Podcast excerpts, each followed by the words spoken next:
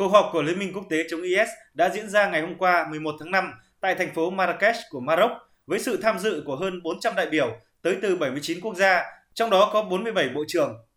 Số lượng các thành viên của Liên minh quốc tế chống IS cũng đã được nâng lên con số 85 quốc gia sau khi Cộng hòa Bơn Anh chính thức gia nhập vào liên minh này.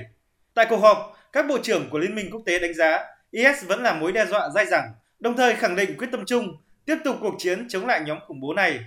Trong tuyên bố chung sau đó, các bộ trưởng đã hoan nghênh việc tổ chức cuộc họp của Liên minh lần đầu tiên tại châu Phi, đồng thời tái khẳng định quyết tâm chung chiến đấu chống IS thông qua các nỗ lực quân sự và dân sự, góp phần đánh bại vĩnh viễn nhóm khủng bố quốc tế này. Các bộ trưởng cũng nhấn mạnh sự cần thiết phải bảo vệ dân thường và tuân thủ luật pháp quốc tế, bao gồm luật nhân đạo và luật nhân quyền quốc tế, cũng như các nghị quyết liên quan của Hội đồng Bảo an Liên Hợp Quốc trong mọi trường hợp. Liên minh quốc tế xác định việc đánh bại hoàn toàn IS ở Iraq và Syria vẫn là ưu tiên hàng đầu để ngăn chặn tổ chức này.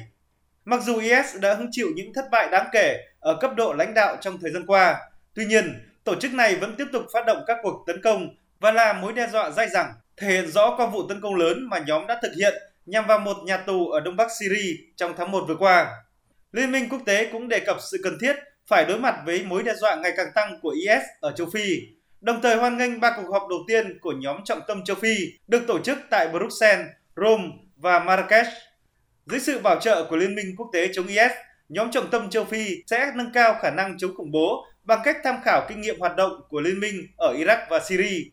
Nỗ lực này cũng bao gồm việc trao đổi đánh giá về mối đe dọa của IS và các tổ chức khủng bố khác tại châu Phi, đồng thời phối hợp bằng những cách thức hiệu quả nhất để xử lý các mối đe dọa thông qua việc trao đổi thông tin phòng ngừa, quản lý biên giới, đạt được sự ổn định và loại bỏ các yếu tố cực đoan.